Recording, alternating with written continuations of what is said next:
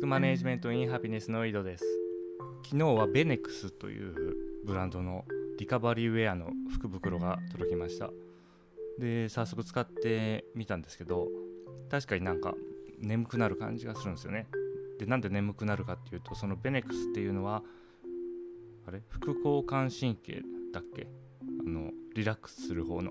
なんかその活動を高めるみたいな触れ込みで売られてるリカバリーウェアでしてで実際につけてみたらなんか眠くなってまた3時間ぐらい寝ちゃいました。でもまあ一時的なねその正月の疲れだったり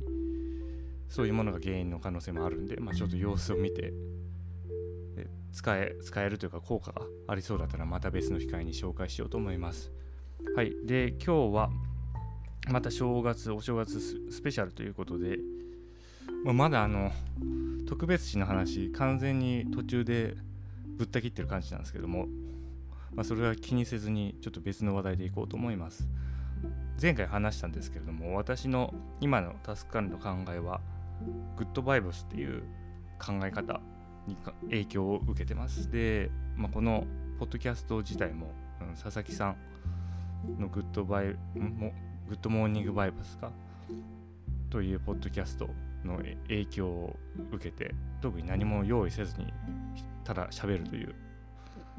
方式をとってます。でなんでちょっと今日はそのグッドバイブスに関して話そうかなと思います。で話す内容っていうのはグッドバイブスそのものではないんですね。なんでかっていうとグッドバイブスってどういう話かっていうのは私はよく分かってないというかその全貌を捉えきれてないんでうまく話せる自信がないからです。でそもそもグッドバイブスって何かって言いますと倉園さんと、まあ、倉園さんですよね。倉園さんという方が考え出された考え方ですね。でどういう考え方って考え方かっていうと自分が平安になるための考え方平安に生きるための考え方。一言で言うとそういうことになると思います。でその考え方の中にいろんななんか考え方が、えー、イリュージョンとか、うん、正しさを手放すとか、まあ、いろいろ考え方があるんですけどもそこら辺は、まあ、私が語れるレベルまで理解しないんでとりあえず置いときます。で、まあ、気になる方は今回のリンクあのディスクリプションのところにグッドバイブスなぶっちゃけ相談っていうそのそう人生相談相談を受ける形式でそのグッドバイブスをどう適用するかっていう話をされている YouTube の番組があるんでそのリンクを貼っておきますんでそこから入ってみてください。なんとなくわかると思います。で今日はですね、まあ、このグッドバイブスはスピリチュアルなのか否かというテーマで話そうと思います。でなぜかっていうと私自身がこのグッドバイブスっていう考え方最初あんまりその自分の中で受け入れられなかったからですね。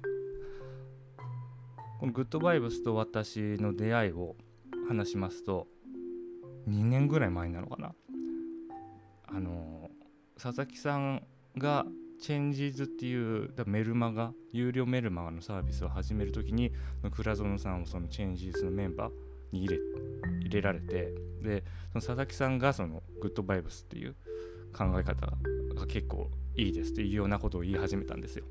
で私はもともとその佐々木さんっていう方佐々木さんっていうのはタスクシュートっていうタスク管理ツールを作られた大橋さんと一緒にタスクシュートを広められる活動をされていた方なんですけれども、まあ、その佐々木さんに弟子入りはしないですよ。弟子入りはしないけどもその本をたくさん読んでこの佐々木さんの考え方がいいなとすごい現実的なんですよね。現実的な考え方がいいなと思ってでたその佐々木流で佐々木流じゃないんですけど今振り返ると、まあ、佐々木さんのうんノウハウとか tips を使いつつタスクシュートを使ってタスク管理してきたのででまあその佐々木さんがいいって言うからどんなもんだろうと思って、まあ、ちょっとその佐々木さんが書かれるブログ記事とか見るとあれってなってこれ方向性これまでと全然ちゃうやんっていう印象を受けたわけですよ。今まではもうすごい現実的で、まあ、記録を取ってその繰り返しで生きると。これなんか下手なこと言うと佐々木さんのその佐々木流を履き違えてるっていう風なクレームが佐々木さんから入るかもしれないんであの言わないんですけど まあななんかまあこれまでの方向性と違うということを感じたんですよね。でで私としてはあのタスク管理に役立つもんだったら何でも使うという方針なんでまあ今までと方向性違うけども佐々木さんがいいって言ってんだったらまあどんなもんなんだろうと思ってまずグッドバイブスの緑色の本最初に発刊された、まあグうん、やばいタイトル名忘れちゃいましたけどそのご機嫌に生きる仕事術みたいなね緑色の本買って、まあ、読んでみたんですよね。どんなもんかと。で読んだらこれがね受け入れがたくてなんか宇宙とか出てくるんですよね。なんか森からなんか地球に広がって地球から宇宙にみたいなことが書かれてた気がするんですよ。いやこれ完全にやばいやつやんって思って。これタスク管理やってる人だったら完全に受け入れられないし俺も今現時点では受け入れられないなっていうような、まあ、印象の印象の本で、まあ、そうそういうことも書かれてる本なんですよね。でこれはおかしいと。明らかにおかしい。ななんかやばいんじゃないか佐々木さんというふうなことを思って。でまあそこでさらに今度はそのグッドバイブスファクトリーっていうグラズノさんと佐々木さんがやっているオンラインコミュニティみたいなところに入ってみたんですよ。結局そのまあ正直ま本だけ読んでも分かんないですよ。結局何言ってるか全然分かんないこれ。本だけ読んでも。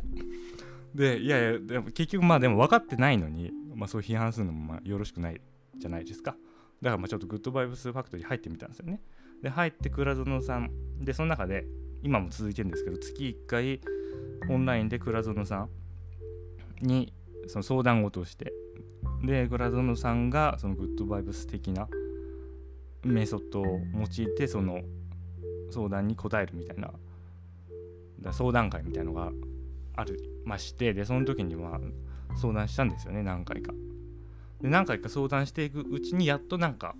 ああまあそういう感じなのかっていうのが分かってきまして。で結局今もまだそのグッドバイブスファクトリーを継続してでもうすっかりグッドバイブスにはまっているという状態でございます。で話を戻すとそのグッドバイブスあの何ていうんですかその本だけ読んだりするとやばいやばいですよ。完全に。もう語彙がないこと自体がやばいですけど。これ何言ってんのっていう感じなんですよね。でまあそれが何かっていう話ですね今日は。でこれねまあスピリチュアルかどうかっていうタイトルにしましたけどもまあそそれがスピリチュアル的だから嫌だっていうのは本当なのかどうかも正直私は分からないです。ただその当時私がこれこれなんか受け入れがたいなって思ってた原因をちょっと考えてみて、まあ、それに対して、まあ、実際のところどうなんだろうかと、グッドバイブス。全部は理解しないですけれども、まあ、その内側に入ってどう感じるのかというのをあのお答えしお答えとか、まあ、自問自自問自答していこうと思います。でまず、ま、スピリチュアルなのかどうかって話ですよね。でそもそもスピリチュアルって何なんだっていう話ですよ。でここがおそらく人によって定義が違うので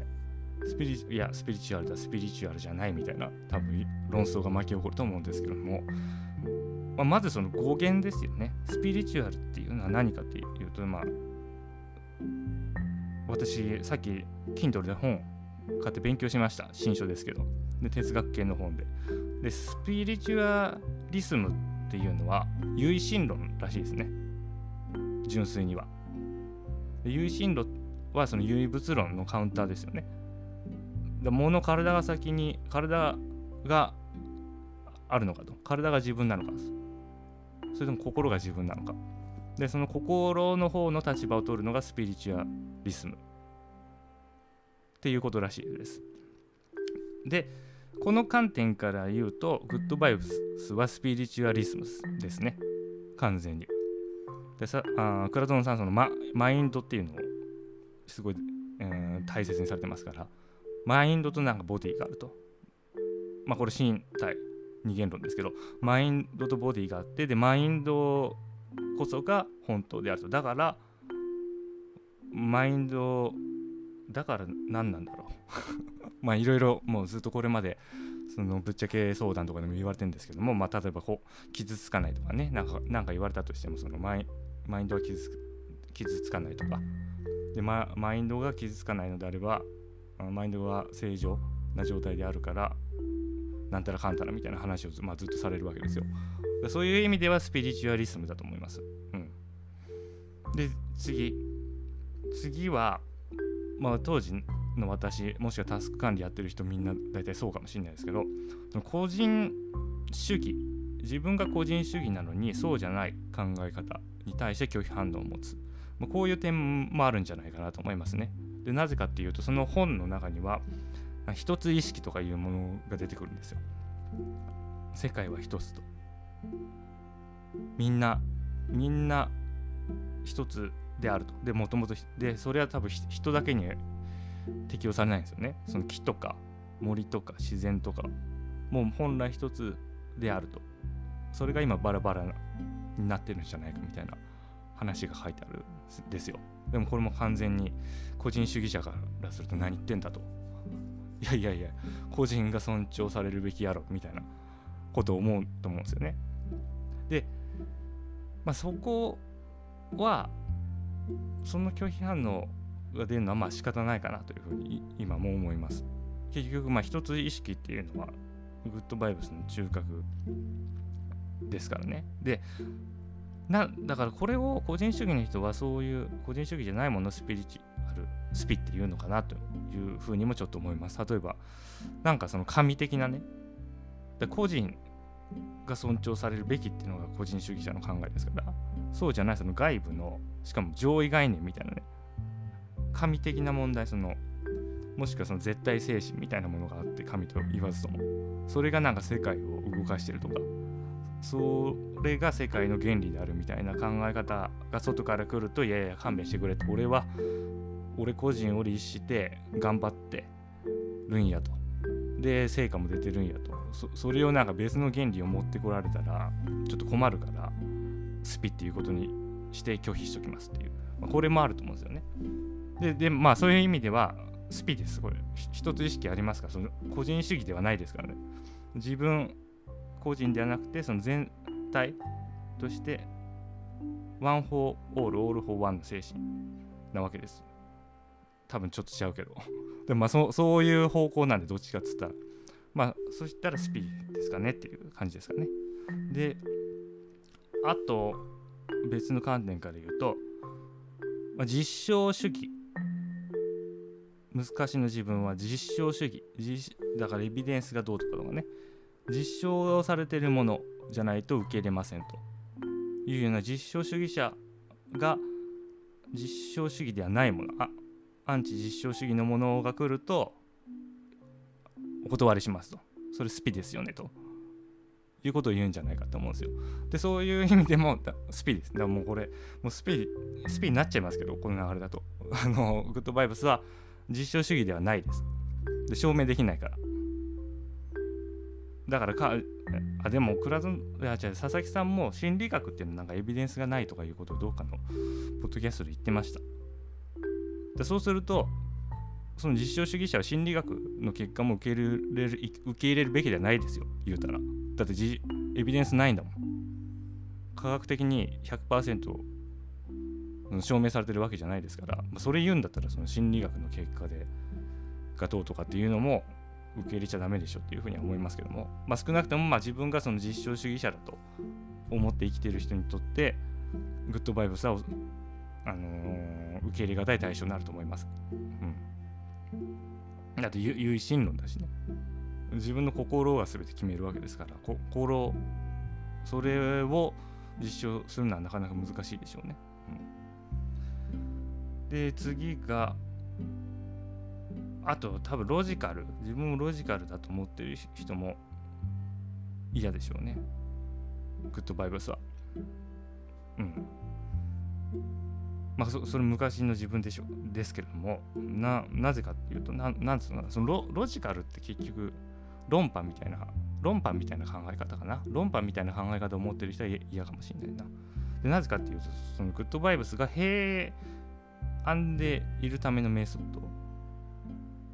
なので別に世界の全てを説明する画期的な考え方ではないからです。で、まあ、その一つのエピソードが、まあ、今朝昨日かな？昨日上がったのかな？その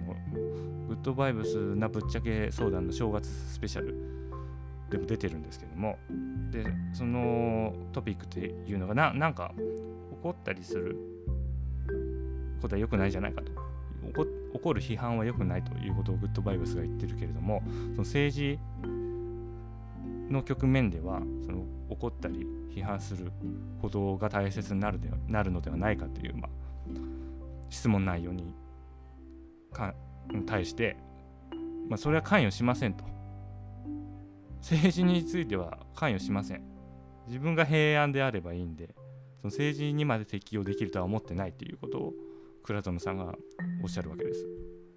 でこれも完全ロジカルじゃないです。いやそれめっちゃ都合いいやんって。自分が平安であればそれだけでいいんかいみたいなことを多分論破したい派は言うと思うんですけどまあそういうことなんですよね結局は。で非常に私はこれはもう合理的なやり方だと思ってます。自分が平安であればいいと。ま例外があろうが別に自分がその例外にぶち当たらなければ何の問題もないみたいな。もう開き直り。俺もすごい潔いと思います私は。で次。あと思想の自由思想は自由であるべきだっていう人がその思想の強制を外部からされるといやそれスピだからその信念その信仰の自由を奪うなみたいなことで反うん反論するかもしれないですね。でそういうそれでそれいう意味だとそこまでグッドバイブスは思想の強制はしないっていうのがイメあの自分の感覚ですね入ってみて。でなぜかっていうと倉園さんの今のところのスタンスは別にどどんなやり方があってもいいと。どんなやり方があってもいいけれどもいいけれどもじゃないないいからそのグッドバイブス的な考え方を選択するかしないかはまあその人の自由ですっていうスタンスなんですよ。でここに強制力は全くないわけです。ただその決断を強いてるじゃないかとかいうちょっとメタ的な話をされると困るんですけどでもそれ言い出したらもう全てがそうなんで、まあ、そのそういう議論はちょっと棄却しますしませんここでは。ただスタンスとしてはそういう考え方を、まあ、倉園さんがただしてるだけですと。だ勝手にあのその考え方に同調するのもよしと。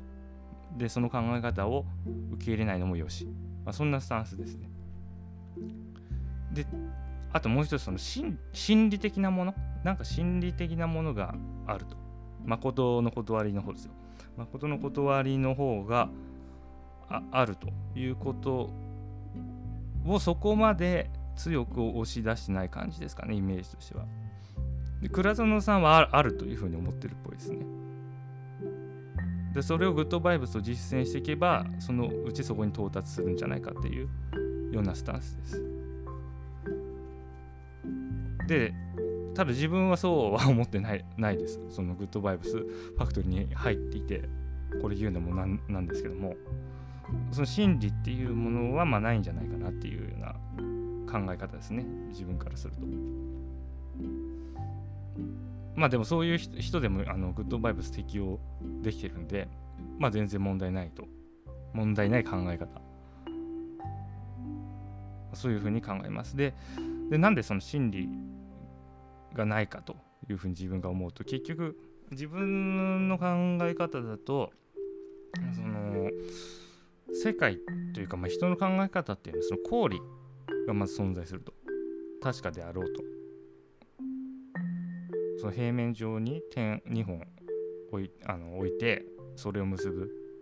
と直線になるみたいな。そういう公理があってでその上にロジックを積み立てていってその人の中の考え方が存在するっていうような、うん、捉え方なんですね私は。そう。だから、まあ、真理っていうものがあるとそれ。まあ、それ一つでいいわけになっちゃうから困るというかその私の考え方考え方と矛盾するんで、まあ、それ取り入れないわけですよ。でだグッドバイブスっていうのはそういう意味でその氷を提供してくれる別の氷ですよね。私たちが、まあ、今ずっと述べてきました。個人主義実証主義あとロジック、まあ、こういうまあ氷ですね。それが絶対的にいいっていうふうに思ってる考えている自分自身の氷とはまた別の氷を、まあ、倉園さんが持ち出してきてでこっちの方がなんかうまくいく気がするんだけれども選ぶも選ばないもう自由だよみたいな感じで、まあ、提出してくれてるっていうような考え方かな、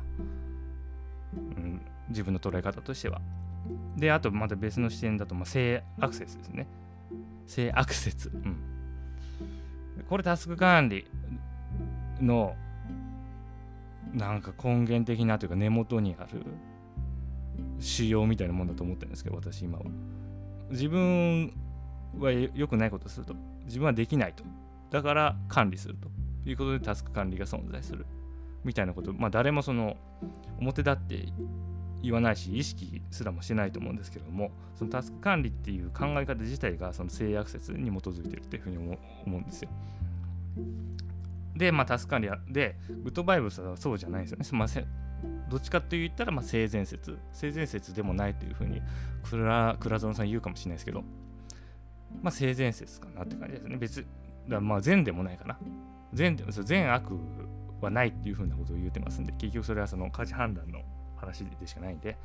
まあ、善悪はないというふうに倉園さん言ってますけど、まあ、性悪説と対させるのであれば、まあ、性善説かなと思います。だからまあ、嫌だと。この本に書いてあること、このグッドバイブスが言ってることはその性善説だと。つまり自分別にタスク管理しなくてもうまくいくと。平安平安であるというふうなことが書いてあると。いやそれはちゃうと。今まで自分はタスク管理してうまくいってきたんだからその考えは違うんじゃないかと。いやスピだろというふうに言ってあの退けるということもまあありますよね。まあそういうことをするのは普通だと思います。自分もそうですから。そうでしたから。うん。でもまあせ前節いいんちゃうかなっていうのが自分の考え方です。だって別にせだ自分は今性前節の中でのタスク管理を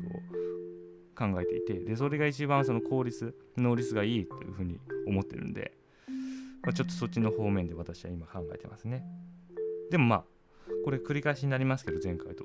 倉園さんはその平安であればいいって言ってるんでその平安な状態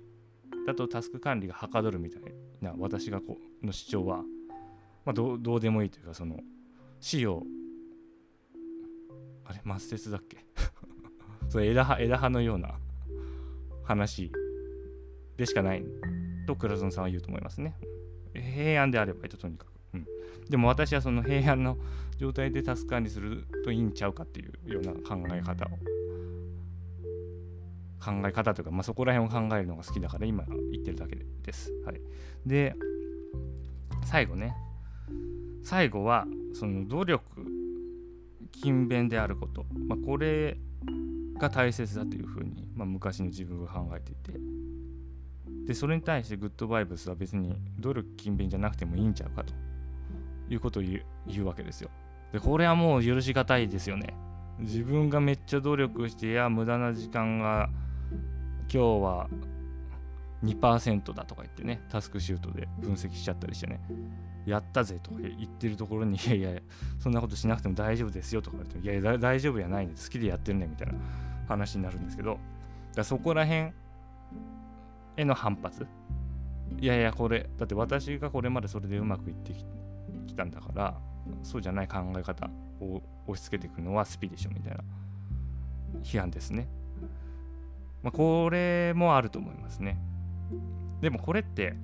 ちょっとあの最近政治哲学のイデオロギーに関する小論読んでたんですけどこれこれね怖いですよ。努力とか勤勉であの福沢諭吉？とかあと自助論スマイルズだっけ？自助論書いた人が言ってる、まえー、福沢諭吉は天は人の上に人を作らずか。でその逆もししかり。でこでスマイルズは天は自ら助くる者を助く。ってことを言ってるわけですね。だからこれ機会の平等があるから勤勉なものが評価され怠惰なものは評価されないのは自然なことだと。それを許容するの。でこれが自由主義ですね。政治哲学政治政治哲学だけ、まあ、政治的に言ったら自由主義のイデオロギーなわけです。これは。社会を形成する。つまり努力とか勤勉が善だっていうふうに思ってる人は社会のイデオロギー、まあ、これに立脚してそう考えてる、まあ、それだけの話なんですよね。言うたら。